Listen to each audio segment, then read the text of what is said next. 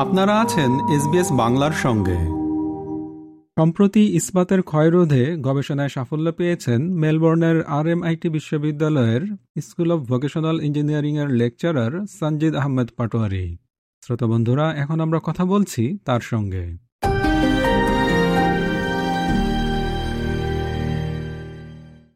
Doctor Sanjid Ahmed Patwari, SBS বাংলায় আপনাকে স্বাগত। আপনাকে ধন্যবাদ। সম্প্রতি ইস্পাতের ক্ষয়রোধে গবেষণায় আপনি সাফল্য পেয়েছেন। আমাদের সাধারণ শ্রোতাদের উদ্দেশ্যে এ সম্পর্কে সহজ করে একটু বলবেন। আমি পিএইচডি করেছি মনাশ ইউনিভার্সিটি থেকে। আমার ক্যাম্পাস ছিল মেলবোর্নের ক্লেটন ক্যাম্পাস। তো আমি পিএইচডি করতে আসি অস্ট্রেলিয়ায় দুই হাজার পনেরো সালের অক্টোবর মাসে। আমার পিএইচডি ফুললি ফান্ডেড ছিল। আমি আইপিআরএস স্কলারশিপে এসেছি। আমার পিএইচডির মূল প্রয়োগ আসলে ম্যাটেরিয়ালস ইঞ্জিনিয়ারিং এ, আর এই প্রজেক্টটা ম্যাটেরিয়ালস ইঞ্জিনিয়ারিং আর কেমিক্যাল ইঞ্জিনিয়ারিং এর একটা সমন্বিত প্রজেক্ট আমি কেমিকৌশল বিভাগে, মনাসের ক্লেটন ক্যাম্পাসের কেমিকৌশল বিভাগে পিএইচডি করেছি। আমার সুপারভাইজার ছিলেন প্রফেসর রমন সিং আর ডক্টর পরমা ব্যানার্জি আমাদের যে ল্যাব সেই ল্যাবের নাম হচ্ছে করশন ল্যাব মনাসের কেমিক্যাল ইঞ্জিনিয়ারিং ডিপার্টমেন্টে আমার মূল কাজ ছিল মাইল্ড স্টিল যেটা সবচেয়ে বেশি ব্যবহৃত ধাতু পৃথিবীতে, ওইটার মরিচা রোধ করা। মূল টার্গেট ছিল মাইল্ড স্টিলের উপর গ্রাফিন দিয়ে একটা কোটিং করা, কারণ গ্রাফিন একটা অনেক নোবেল ম্যাটেরিয়াল যেটা ক্ষয়প্রাপ্ত হয় না। কিন্তু এখানে মেইন চ্যালেঞ্জ হচ্ছে মাইল্ড স্টিলের উপর গ্রাফিন গ্রো করা যায় না। তো আমার মূল কাজটা ছিল যেটা পরে আমি পেটেন্ট করেছি মাইল্ড স্টিলের উপরের সারফেসটাকে প্রস্তুত করা যাতে ওইটার উপর গ্রাফিন ফর্ম করতে পারে। তো আমি মাইল্ড স্টিলের সারফেসটাকে ওইভাবে প্রস্তুত করেছি যাতে গ্রাফিন ফর্ম করতে পারে এবং তারপরে আমি সফলভাবে ওইটার উপর গ্রাফিন কোটিং করতে পেরেছি এবং তারপরে পরীক্ষা করে দেখা গেছে যে ওইটা এক হাজার ঘণ্টা বা তারও বেশি সময় লবণ পানির ভিতরে থাকলেও সেটা ক্ষয়প্রাপ্ত হচ্ছে না। এই গবেষণার সুফল কীভাবে পাওয়া যাবে? এই গবেষণার মূল সুফলটা হচ্ছে অবশ্যই যে মাইল্ড স্টিল যেটা সবচেয়ে বেশি ব্যবহৃত হয় পৃথিবীতে সেটার মরিচা পড়া রোধ করা। মাইল্ড স্টিল সব জায়গায় ব্যবহৃত হয়। কনস্ট্রাকশন বা যত ইনফ্রাস্ট্রাকচার আমরা দেখি যত স্টিল সেখানে দেখি সবকিছু মাইল্ড স্টিল। এটার আরেকটা সম্ভাবনাময় খাত হচ্ছে ব্যাটারি ইন্ডাস্ট্রি। কারণ আমরা ক্রমশ সবাই ইলেকট্রিক ভেহিকেল বা ব্যাটারি চালিত সব কিছুর দিকে আগাচ্ছি এবং পেট্রোল ইঞ্জিন বা ডিজেল ইঞ্জিন অবসলিউট হয়ে যাচ্ছে। সো সেক্ষেত্রে ব্যাটারি বানানোর জন্য বর্তমানে যেসব ইলেকট্রোড ব্যবহার করা হয়, সেগুলো আইদার কার্বনের তৈরি অথবা লিথিয়ামের বিভিন্ন যৌগের তৈরি, যেগুলো অনেক এক্সপেন্সিভ তো আমরা যদি মাইল্ড স্টিলকে ব্যাটারির ইলেকট্রোড হিসেবে ব্যবহার করতে পারি সেক্ষেত্রে এটা অনেক বেশি সস্তা এবং সহজলভ্য হবে। তো মাইল্ড স্টিলকে ইলেকট্রোড হিসাবে ব্যবহার করার যে মূল অন্তরায়, তা হচ্ছে যে এটা ক্ষয়প্রাপ্ত হয়ে যায়। তো আমি যেহেতু মাইল্ড স্টিলের মরিচা প্রায় প্রতিরোধ করতে পেরেছি, তার মানে হচ্ছে যে এইটাকে তাহলে ব্যাটারির ইলেকট্রোড হিসেবে ব্যবহার করা যাবে এবং মাইল্ড স্টিল খুবই সস্তা একটা ধাতু। মানে এখন যেসব ইলেকট্রোড ব্যবহার করা হয় সেগুলোর তুলনায়। আমি একটা ছোট্ট প্রশ্ন করতে চাচ্ছি।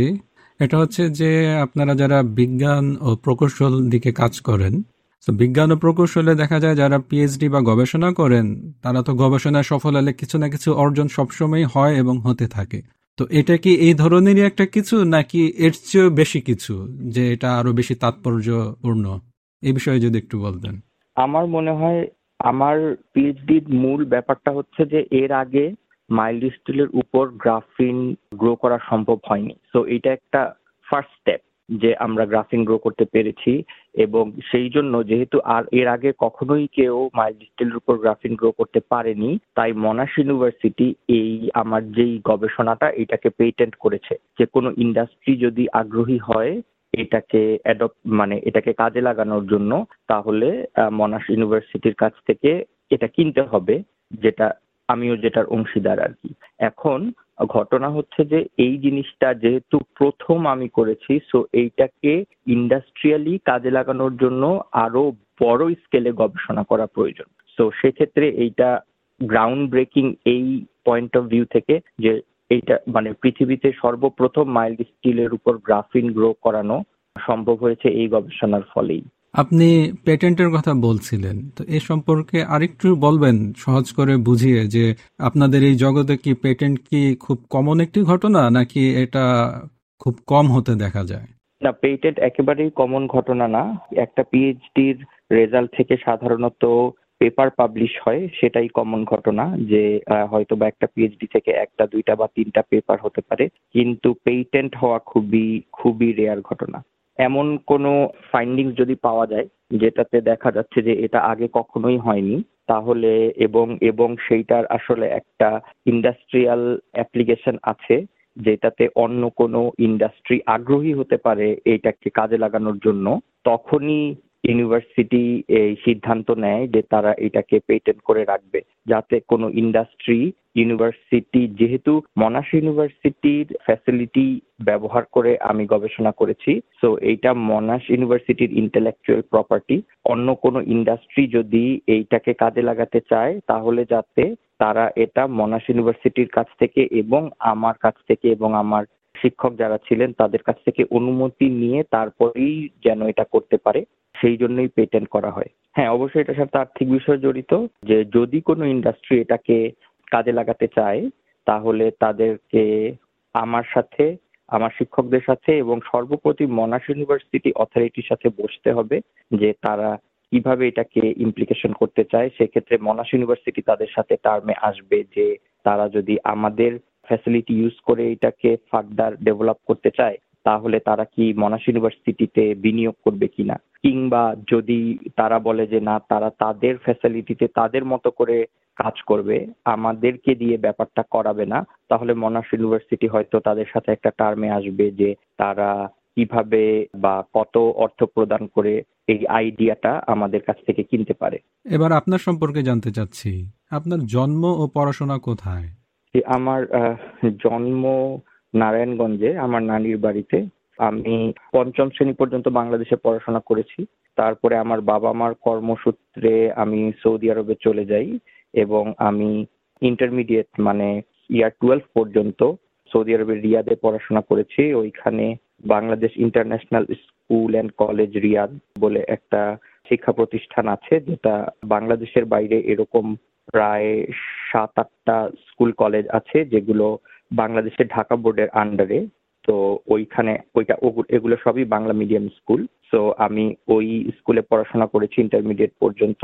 ইন্টারমিডিয়েটের পরে আমি বাংলাদেশে ব্যাক করি এবং তারপরে আমি বুয়েট থেকে মেকানিক্যাল ইঞ্জিনিয়ারিং এ আন্ডারগ্র্যাড শেষ করি।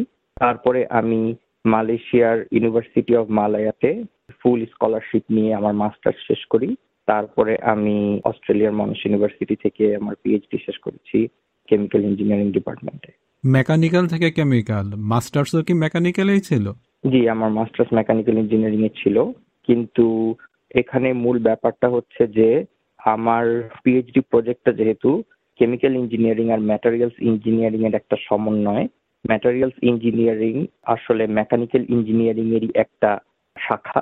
সুতরাং সেই জন্য এবং আমার যে মাস্টার্সে যেসব পাবলিকেশন ছিল সেই সব পাবলিকেশন আর আমার যে এক্সপেরিয়েন্স সেগুলো দেখে আমার যে প্রফেসর এখানে আছেন মনাশ ইউনিভার্সিটিতে উনি আগ্রহী হয়েছেন আমাকে ওনার গ্রুপে কাজ করতে সুযোগ দেওয়ার জন্য। আপনি একজন গবেষক এবং এখন বর্তমানে শিক্ষকতাতেও নিয়োজিত আর তে পড়াচ্ছেন। তো এই দুটো দিক মাথায় রেখে এসবিএস বাংলার শ্রোতাদের উদ্দেশ্যে আর কিছু বলবেন? এসবিএস বাংলার শ্রোতাদের উদ্দেশ্যে আমি বলতে চাই যে যারা উচ্চশিক্ষা করতে অস্ট্রেলিয়াতে আসতে চান বা দেশের বাইরে যেতে চান, তাদের জন্য অস্ট্রেলিয়া অবশ্যই একটা ভালো অপশন হতে পারে। কারণ প্রথমত যদি আপনারা পিএইচডি করতে চান, তাহলে অস্ট্রেলিয়ায় স্কলারশিপ পাওয়ার সুযোগ রয়েছে, যেটা আপনার পড়াশোনার খরচ, থাকা খাওয়ার খরচ, আপনার মেডিকেল ইন্স্যুরেন্স সবকিছু কভার করবে এবং পিএইচডির পরে এখানে কেউ যদি স্থায়ীভাবে থাকতে চায়, তাহলে স্থায়ী হওয়ারও সুযোগ আছে। কিন্তু এক্ষেত্রে একটা ব্যাপার যেটা অস্ট্রেলিয়ার সাথে হয়তো অন্য অন্য দেশের একটা পার্থক্য আছে, সেটা হচ্ছে যে অস্ট্রেলিয়াতে মাস্টার্সে স্কলারশিপ পাওয়ার সুযোগ খুবই কম।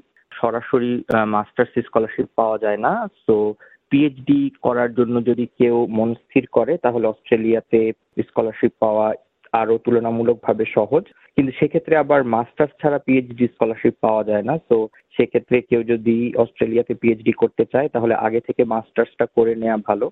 সেটা অন্য যে কোনো দেশে হতে পারে এমনকি সেটা বাংলাদেশেও হতে পারে। এবং মাস্টার্সের সময় যদি তাদের এক দুইটা পাবলিকেশন থাকে তাহলে পিএইচডি স্কলারশিপ পাওয়াটা আরও বেশি সহজ হয়ে যাবে। সঞ্জিদ আহমেদ পাটোয়ারি এসবিএস বাংলাকে সময় দেওয়ার জন্য আপনাকে অসংখ্য ধন্যবাদ। আপনাকে অনেক ধন্যবাদ। আমাদেরকে লাইক দিন শেয়ার করুন আপনার মতামত দিন। ফেসবুকে ফলো করুন এস বাংলা।